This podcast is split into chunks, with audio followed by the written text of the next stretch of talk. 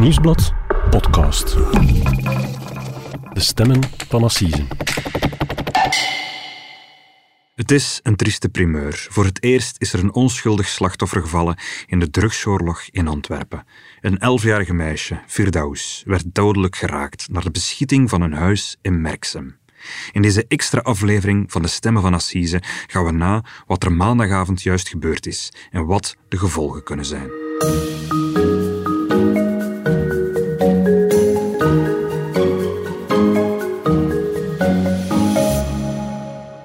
Dag Mark. Dag Cedric. Mark, we zitten normaal elke vrijdag samen met de Stemmen van Assisen, waarin dat we een belangrijk uh, proces bespreken. Dat zijn we in 2023 ook van plan. Maar wat er gisteravond gebeurd is, heeft zo'n impact gehad dat we besloten hebben uh, om vroeger van start te gaan en dat we vandaag nog een extra aflevering opnemen. Want er is een kind gestorven bij een afrekening in het drugsmilieu. Mark, jij was gisteravond hier nog op de redactie toen dat nieuws heel langzaam binnencijpelde. Vertel ons, wat is er eigenlijk precies gebeurd? Het was rond een uur of zeven dat het, uh, dat nieuws binnenkwam uh, op de redactie, dat er inderdaad een, een, schietpartij was geweest in de, in de Nieuwdreef in Merksem. En al snel bleek dat er, ja, dat er verschillende schoten waren gelost op een garagepoort van een rijwoning. En achter die garagepoort, ja, daar was een soort woonruimte met een keuken. En blijkbaar zaten daar ja, enkele familieleden achter. En uh, bij de schietpartij zou, ja, wat we nu weten, zou toch zeker één kogel een elfjarig meisje achter die poort uh, geraakt hebben.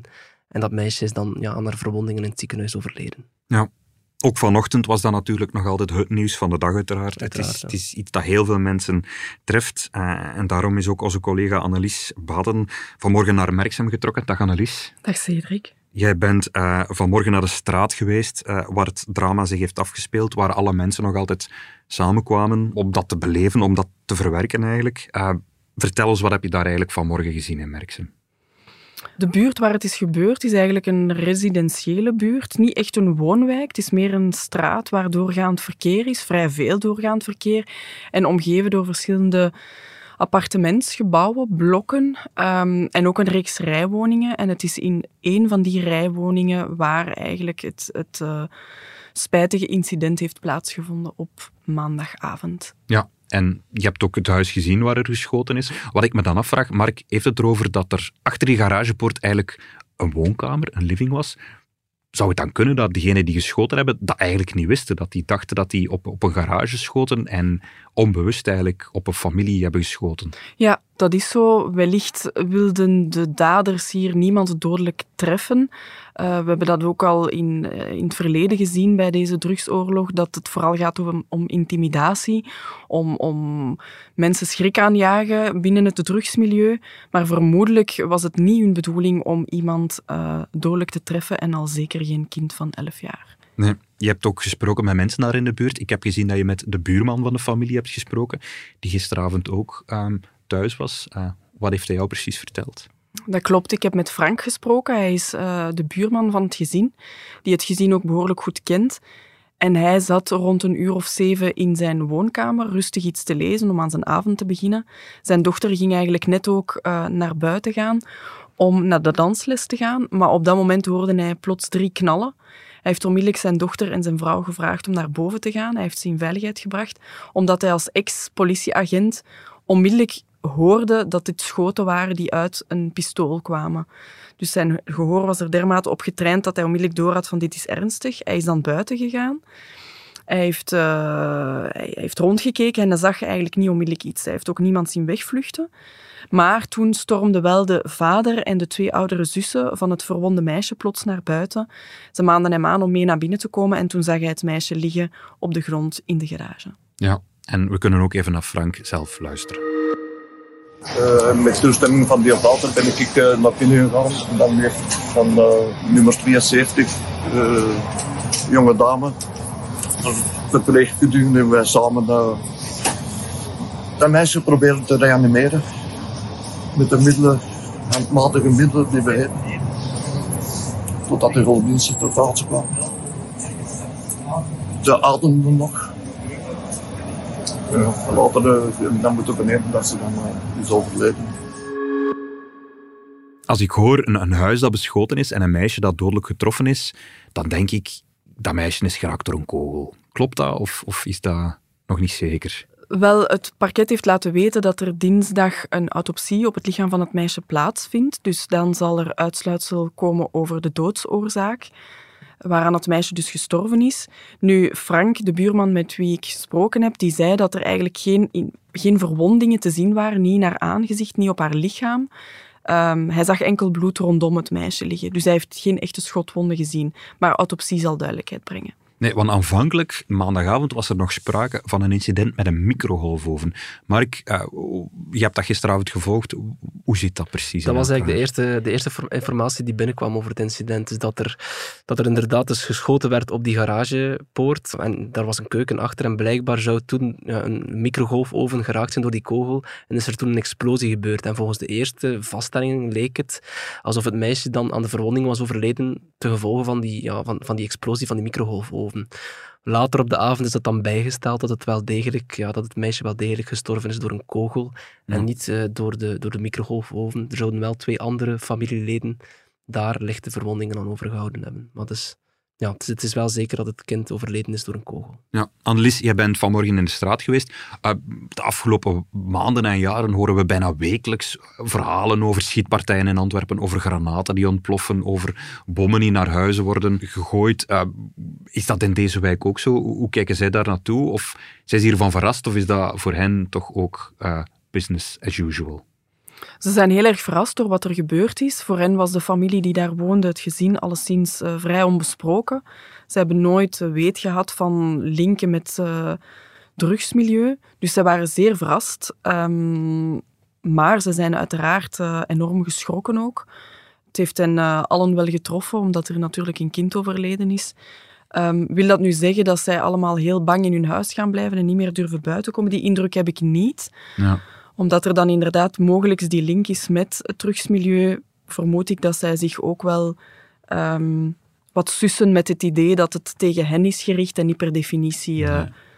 geweld is tegen, tegen alle En, en hoe bewoners. kijken ze naar die familie? Leven ze mee met die familie? Of, of ze zijn toch een beetje als de bron van de chaos in hun wijk? Nee, ze leven enorm mee. Het is niet zo dat nu het gezin plots heel erg geviseerd wordt en dat ze precies het gevoel geven dat het hun eigen schuld is, absoluut niet. Want er kwam ook nog een buurman uh, bloemen al neerleggen deze ochtend om hun hart onder de riem te steken, om een medeleven te betuigen.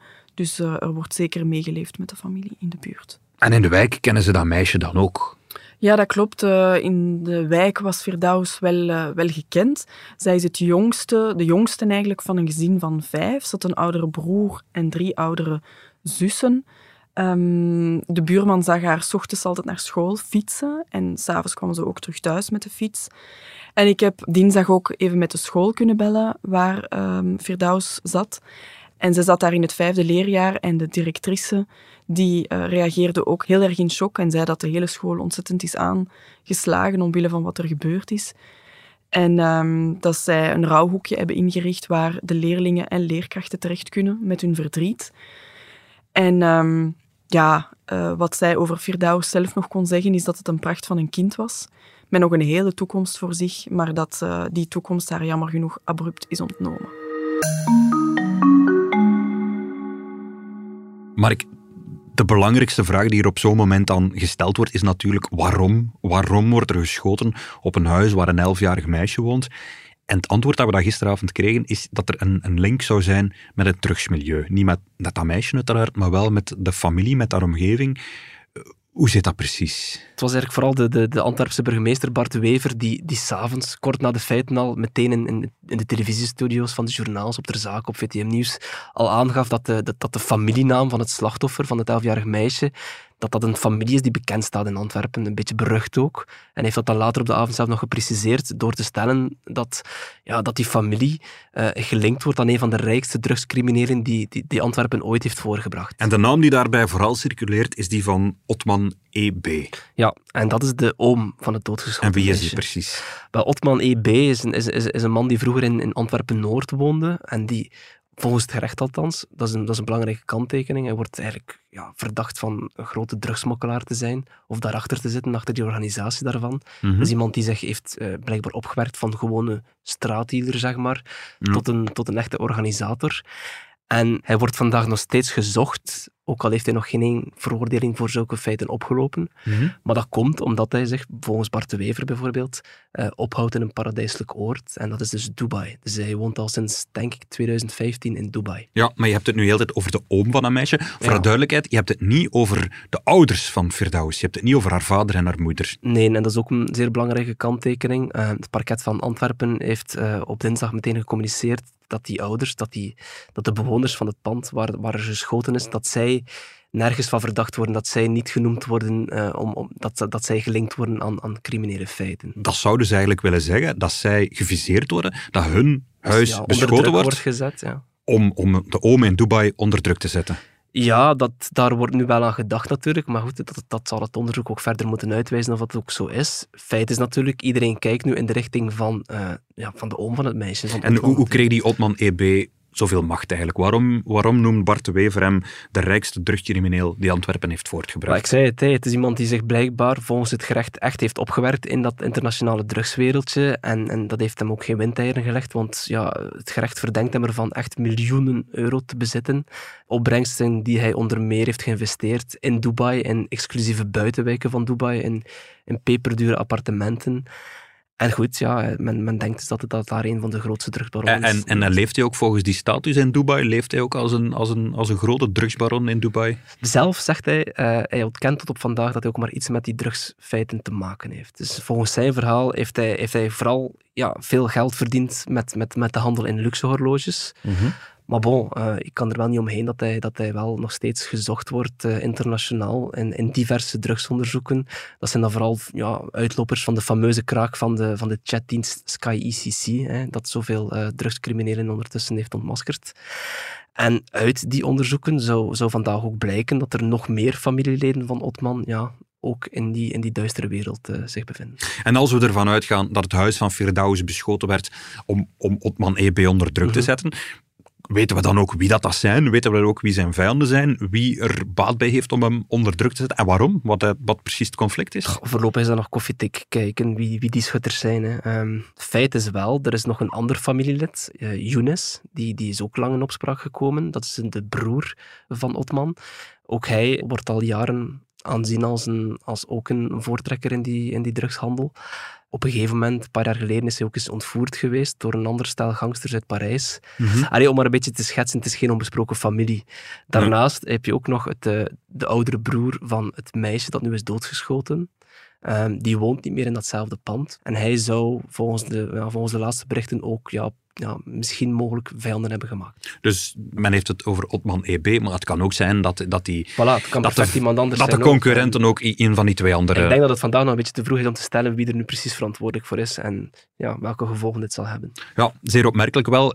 De grote drugsbaronnen, drugscriminelen, ja. je hoort die niet, je ziet die niet. Maar gisteren heeft, heeft Otman EB zelf wel vanuit Dubai gereageerd ja. op de dood van zijn nichtje. Dat was hoogst opmerkelijk. Hè. Dus dezelfde avond nog heeft hij onze, onze collega Joris van der Aa, misdaadverslaggever bij de Gazet van Antwerpen, uh, zelf gecontacteerd en heeft hem letterlijk gezegd van kijk, wij zullen reageren, maar niet zoals de burgemeester van Antwerpen denkt. En wat bedoelt hij daarmee? Ja, dat weten we niet helemaal. Uh, hij stelt in zijn reactie alleen dat hij, dat hij zelf nog nooit te maken heeft gehad met, met geweld. We hebben daar net zelf ook even met Joris van der gesproken hierover en hij vertelde ons hoe dat precies allemaal in zijn werk is gegaan en wat Otman EB hem precies heeft verteld. Ja, hij heeft, heeft zelf uh, via een beveiligde chat-app eigenlijk uh, contact opgenomen. Hij wilde eigenlijk weten of het nu bevestigd was dat er geschoten was. Omdat er op de eerste moment een onduidelijkheid over was. Hij herinnerde het verhaal over de, de microgolfoven die, die ontploft was. En hij wilde zekerheid of dat er sprake was van een aanslag. Ik wist dat hij het was aan, ik merkte het aan de toon. Uh, want het was, een, het was een ander nummer dat hij, dat hij gebruikelijk wel eens iets stuurt. Het was nu heel lang geleden eigenlijk. En ik heb hem eigenlijk naar aanleiding van de ontvoering van zijn broer vele jaren geleden, dan, dan is er een eerste keer contact ontstaan. En eigenlijk discussies waarin ik, ik wa, uh, werd aangesproken op een aantal zaken die ik over hem had geschreven en die hij wenste recht te zetten. En uiteindelijk denk ik dat er een, zelfs een soort van een interview van, van gekomen is. Hij zegt heel duidelijk dat het uh, niks met hem te maken heeft. Hij zegt ook dat hij niet betrokken is in het drugsmilieu. Hij wijst erop dat hij geen veroordelingen heeft, wat ook klopt. Hij staat momenteel wel internationaal gesigned, hè, op basis van een, een, onderzoek in Antwerpen. Dat ze eigenlijk zijn arrestatie vragen en zijn uitlevering. Hij zegt dat dat valse informatie is. Of ik hem geloof, dat ben ik, want hij spreekt me er ook aan. Jij gelooft mij niet. Maar ik ben ermee gestopt met, met, uh, met af te vragen of het klopt wat, iemand zegt. Omdat het is sowieso al een speciale uh, sector. Ik neem er akte van wat hij zegt. En ik, heb ook weinig om dat tegen te spreken. En als ik eerlijk ben, uh, als, ik rond, als ik spreek over, over hem of over zijn familie, maar andere mensen, wat er over hem gezegd wordt, is inderdaad wel dat dat, dat geen mensen zijn die naar geweld grijpen. Um, dat die geen, niet de reputatie hebben van gewelddadig te zijn, zoals dat we bijvoorbeeld van een aantal groepen in Nederland weten dat die zeer gewelddadig zijn, zeer snel naar dodelijk geweld grijpen, meteen mensen uit de weg laten ruimen als ze nog maar een risico vormen. Ik heb ook nooit verhalen opgevangen dat hij mensen zou hebben laten uh, liquideren of dat hij aanslagen zou hebben laten plegen. Die familie is eigenlijk ook behouden die, uh, die ontvoering van uh, zijn jongste broer ook nooit eigenlijk niet met, met, met dat soort ook niet slachtoffer geworden van dat soort gewelddadige uh, aanslagen. Dat waren altijd, was altijd toch een andere sector, een ander segment van, van het drugsmilieu. dat, dat, dat, ook, dat het ook slachtoffer werd en waar je zag dat ze elkaar aan het bekampen waren. En dat zij daar letterlijk en figuurlijk misschien ook een beetje boven stonden.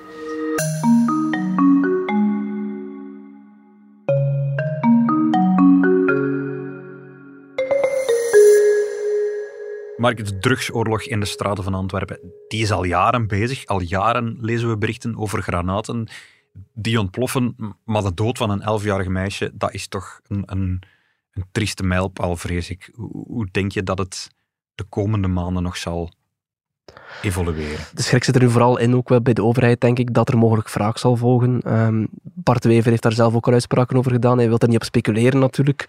Maar hij zegt wel toe, hij geeft wel toe dat dat, dat, dat een logische volgende, stap is. Hij zegt zelf van, kijk, ja, als, er, als er een dode valt, dan gaat men wraak nemen. En dan dat blijft... is waar Otman EB het over heeft. Als hij zegt van, ik zal reageren, maar niet zoals de burgemeester van Antwerpen denkt, dat suggereert hij eigenlijk wraakacties, men denkt dat ik wraakacties ga nemen, maar zover komt het niet. Ja, maar, ja, we moeten er toch wel een beetje realistisch in zijn. Vaak blijft het dan niet meer bij een woning beschieten. We zien dat ook in Nederland. Dat neemt ook wel zware proporties aan daar. Dat worden ook mensen uit de bovenwereld uh, op straat doodgeschoten.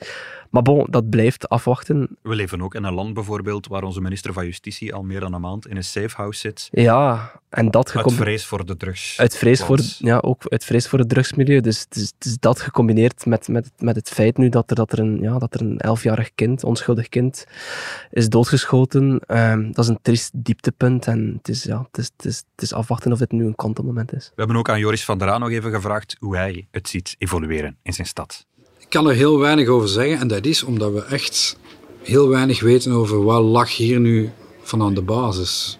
Um, Otman is een bekende naam, is al vaak in, in de media gekomen. Eh, ik, eh, vaak in van die lijstjes van wie zijn onze mannen in Dubai. Dit heeft niet noodzakelijk, of misschien zelfs niks met hem te maken. Um, hij heeft nog een aantal broers die ook actief zouden zijn in het drugsmilieu. Het is zelfs niet uitgesloten dat er aan de andere kant van de familie, aan de kant van de vader, uh, mensen in het drugsmilieu betrokken zijn die in een conflict zijn geraakt. Dus het is voor ons een beetje in het duister tasten. Het is ook heel moeilijk in te schatten van, gaat dit nu gevolgen hebben? Het zou kunnen dat, dat dit inderdaad tot een verdere escalatie leidt. Het zou kunnen zijn dat de schok zo groot is dat men hier en daar zich toch begint te bezinnen over wat er... Hè. De vraag is, was het, was het de bedoeling om mensen echt te treffen mag hopen van niet. Maar, maar, maar, de kans is wel erg groot als je op, op, op, op deuren gaat schieten of op gevels dat zo'n kogel erdoor gaat. Hè. Herinner u het verhaal van uh, Danny Gubbels in Breda in 2010? Die jongen zat te gamen. Uh, een aantal gangsters wouden wat druk zetten op zijn vader, die een, uh, een zware drugsman was. Ja, die kogels gingen los door die woonwagen, want die, hè, dat was op een woonwagenkamp. En die jongen zat uh, achter zijn computer te gamen. Hij was ook op slag dood. Hè, 12 jaar. Dus dit is 12 jaar geleden in, in Breda ook alles gebeurd. Ik vind dat het er veel van weg heeft. Dat was vermoedelijk niet de bedoeling. Uh, het verhaal was toen dat uh, een aantal Marokkaanse en Britse criminelen druk wilden zetten op die familie. ze dachten, die kunnen we wel aanzetten tot meer betalen als we als we een keer gaan schieten op dat huis. En dat liep totaal fout af. Dus het kan even goed zijn dat hij tot een, eh, een, een afkoeling, voor een afkoeling zorgt. Dat men misschien wel wat meer gaat nadenken. Want ik denk ook niet dat de, degenen die dit gedaan hebben uh, zich nu erg comfortabel voelen bij de gevolgen.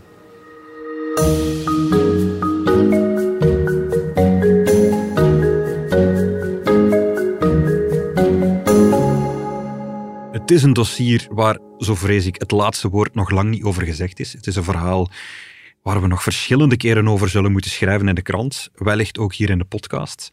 Dankjewel Mark Cliffman, dankjewel Annelies Baten om ons hier in de studio van de nodige tekst en duiding te komen voorzien. Dit was alweer de allereerste aflevering van De Stemmen van Assisen voor 2023. Het was een extra actua-aflevering. En voor de luisteraars, wij zijn er uh, vanaf nu opnieuw elke vrijdag in je favoriete podcast-app met De Stemmen van Assisen. Tot vrijdag.